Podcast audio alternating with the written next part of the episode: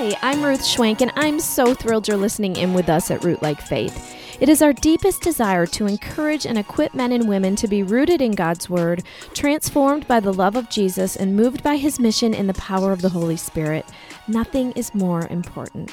Well, today we continue our series called Making Art. It's a series we are doing through this season of Lent, and we've been exploring the seven deadly sins and why pursuing holiness or virtue actually frees us to love God and others as we should. We started with pride, went to greed, lust the next week, and this week we're talking about envy.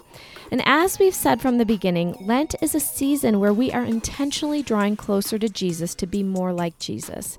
And so we hope and pray that today's episode continues to help in that journey. Well, like I said, we are starting today talking about envy. And I, you know, thanks to social media, I feel like envy is a big time struggle. I mean, not like we never struggled before with it, but don't you agree, honey? It's like it's Absolutely. all in front of us. I, Um, well, yeah. just to back up, like I'm envious of anybody that lives in just a warmer part of the world Right. right, now. You know, but we're like we're marching through March. We're we're marching through Marching March. through hey, March. you know what? How about that?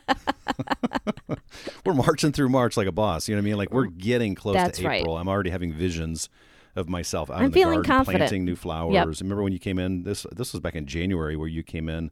And I was sitting in my, my yellow chair. You caught me um, reading a, a gardening book. a landscaping book and it's book. like snowing outside. I'm like, honey, what are you doing? We've got a long time. but here we are. Here we are. We're going to make it. In fact, the sun is shining today. It's uh, at least when we're recording this. Um, it is the beginning of March and it is sunny and 40 degrees. So we should be thankful. 40 degrees. But to answer your question or to comment on what you said, yeah, envy, of course, um, has been a part of the human heart since the fall. Um, is I think especially a challenge for us today, living in the culture that we live in because of social media. You just see everybody's lives, and we usually post stuff that is good and successful and, and beautiful. And so, um, I think a really simple definition for envy, just to dive right in here, is that I, envy is sorrow over someone else's success. Um, it's desiring what rightly belongs to someone else. And so, yeah, you think about Instagram or Facebook or for those of us that are over the age of 40, MySpace back in the day. I don't even think Hi- MySpace well, I don't know if it's still around, I, but I hope not. Hopefully, that my, my page has been taken down. Uh, I can't even imagine um, that what, what I had on there back in the day was probably just ridiculous. um, but anyways, when you think about being on Facebook or, or Instagram and, and what people post and what we post, Mm. um, you can see why if envy resides in the heart, that just is like pouring gasoline on a fire. I love what Basil the Great, who who lived, um, it was a, Mm. What was a great name. isn't it? Basil yeah, the Basil the Great. Great. Yeah, he lived in the fourth century, and so that would be the 300s. And I love this definition. He said, "As rust wears away iron, so envy corrodes the soul it inhabits." I mean, it's just Mm. Wow. it's corrosive. It's it's rotting away. It's destroying the soul. And and how true is that when you think about about the the human heart or the mm-hmm. soul? And I think the classic biblical example, if you wouldn't mind reading this, is the story of of David and mm-hmm. Saul. Mm-hmm. You know, found in the Old Testament book of, of First Samuel. So First Samuel 18 verses one through nine yeah. is a classic biblical example of just how dangerous and destructive um, you know this this deadly sin of, of envy can be. Yeah, I think it's always so helpful when we see these examples in the Bible because it's like, oh, this was going on a Right. long time ago. this isn't anything new, but we can learn so much from it. So, 1 Samuel 18 1 through 9 says, After David had finished talking with Saul, Jonathan became one in spirit with David, and he loved him as himself. From that day, Saul kept David with him and did not let him return home to his family. And Jonathan made a covenant with David because he loved him as himself. Jonathan took off the robe he was wearing and gave it to David along with his tunic and even his sword, his bow, and his belt. Whatever mission Saul sent him on, David was so successful that Saul gave him a high rank in the army. This pleased all the troops and Saul's officers as well. When the men were returning home after David had killed the Philistine, the women came out from all the towns of Israel to meet King Saul with singing and dancing, with joyful songs and with timbrels and lyres, and they danced they as they danced, they sang, Saul has slain his thousands and David his tens of thousands. Saul was very angry. This refrain displeased him greatly. They have credit- credited David with tens of thousands, he thought, but me with only thousands? What more can he get but the kingdom? And from that time on, Saul kept a close eye on David. I mean, what a great example Mm-hmm. of, of really how envy, yeah, resides in the human heart. And again, that definition that, that envy is really sorrow over someone else's success. And so here's King Saul, Yeah. who instead of being happy for David and instead of being happy for the him, people yeah. Mm-hmm. that, that God had called him to lead and celebrating him, cheering him on, um, he becomes envious of him. And you know, David goes out, of course, and, and defeats this great enemy of, of the Israelites. And people are cheering him on and giving him great credit for what he had done. Um, and again, st- instead of celebrating that, cheering that, Mm-hmm. on, cheering that on in him, um, he becomes envious. In fact, Mm-hmm. begins to to keep a close eye on him. And as, and as our listeners will know, our, Rootlike Faith family will know, um, that he'll even try to kill him, you know, later on. Mm. Um, and so, you know, envy is is incredibly, incredibly, um, you know, dangerous and destructive to the human soul. Mm-hmm. It's just one biblical example. You know, Proverbs fourteen. Verse 30 says, A heart at peace gives life to the body, but envy rots the bones. And so, again, very similar to that, that Basil the Great quote, um, this idea of, of how envy can invade the human heart, it can corrode it, it can rot the bones, um, that, it, that it just spoils us. It, it spoils our, our perspective, it, it rots our attitude, it even rots or corrodes relationships.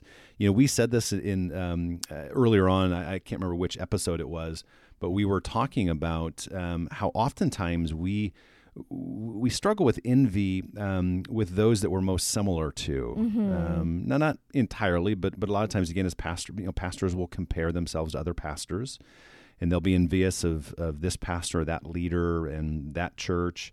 Moms will be envious or compare themselves to other moms, and so. When we think about this idea of envy, you know, pay attention to those that you're in a similar stage of life in, or that, that you're you're you're most similar to, maybe in your occupation, uh, in a relationship, in a profession, maybe in school. And so oftentimes envy affects those that we're most similar to. We begin to compare our life with theirs. We look at social media.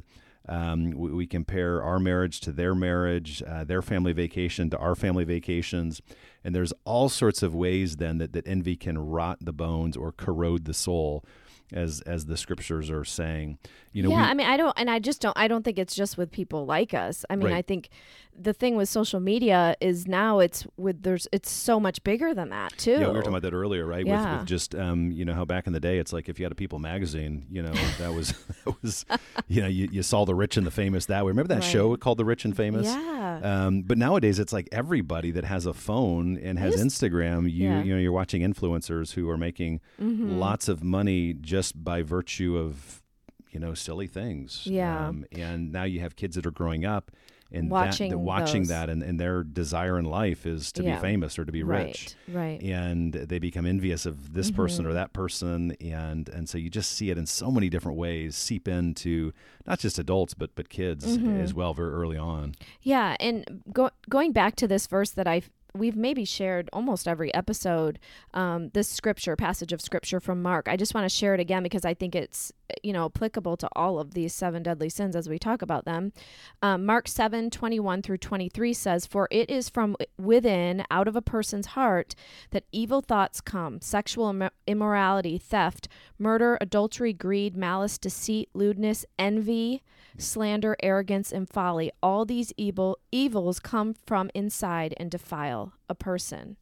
Yeah it's i, I want to connect that passage again we we spent some time in the previous episode talking about that um, Mm-hmm. so i don't want to say too much about that um, again but that idea that yes sin is is a problem within Right. and the heart needs to be first and foremost converted by uh, by repentance and faith in Jesus and then sin needs to be rooted out or, or purged through the power of the Holy Spirit Mm-hmm. and and so Jesus again um, just saying that that our sin problem is really a heart problem and, Yeah. and envy comes from within um, one of the interesting things in connecting that that passage to Exodus chapter 20 verse 17 of course Exodus 20 is when God is giving the Israelites the, the 10 commandments. He's he's saved them out of Israel. He's saved them out of their slavery in Egypt. Mm-hmm. And he's going to march them towards the land of promise. But but again as other people have said he, he's got to get Egypt out of them. He's gotten them out of Egypt but he's got to mm. get Egypt out of them. And and so he's going to call them to live a different life. Mm-hmm. And he gives them these 10 commandments. But this is a really interesting point that Brant Pitre makes in, in his book, which we've mentioned before, um, called The Introduction to the Spiritual Life. But he quotes Exodus 20,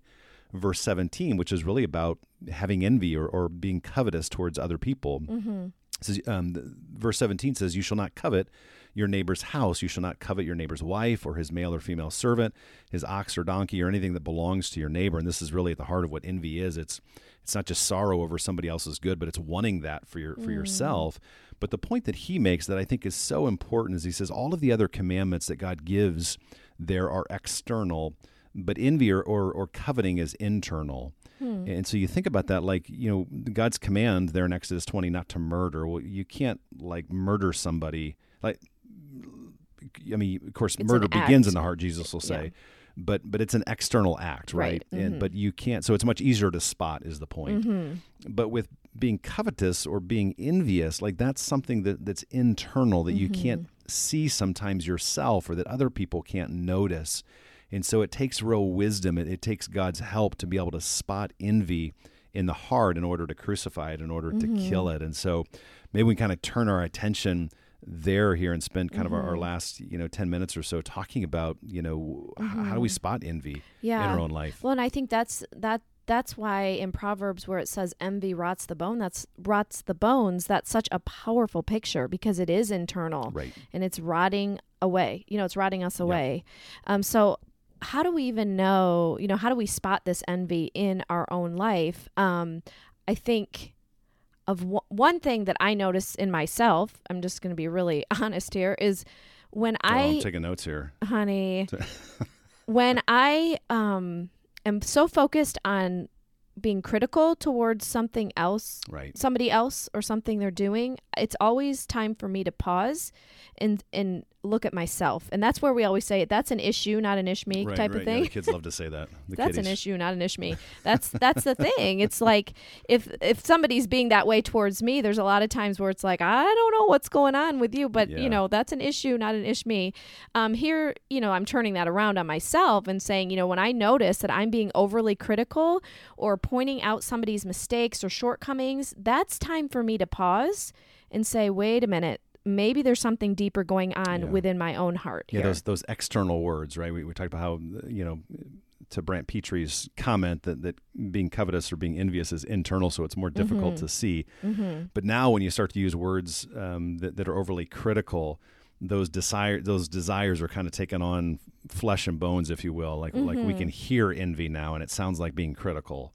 Yeah. Um, yeah. And, and so that's a great way, I think, when we think about spotting envy in our in our own heart, mm-hmm. um, or you know, spotting it in the life of somebody else, we're we're paying attention to maybe slander, uh, the ways that that we tear other people down. Uh, mm. We pay mm. attention to gossip.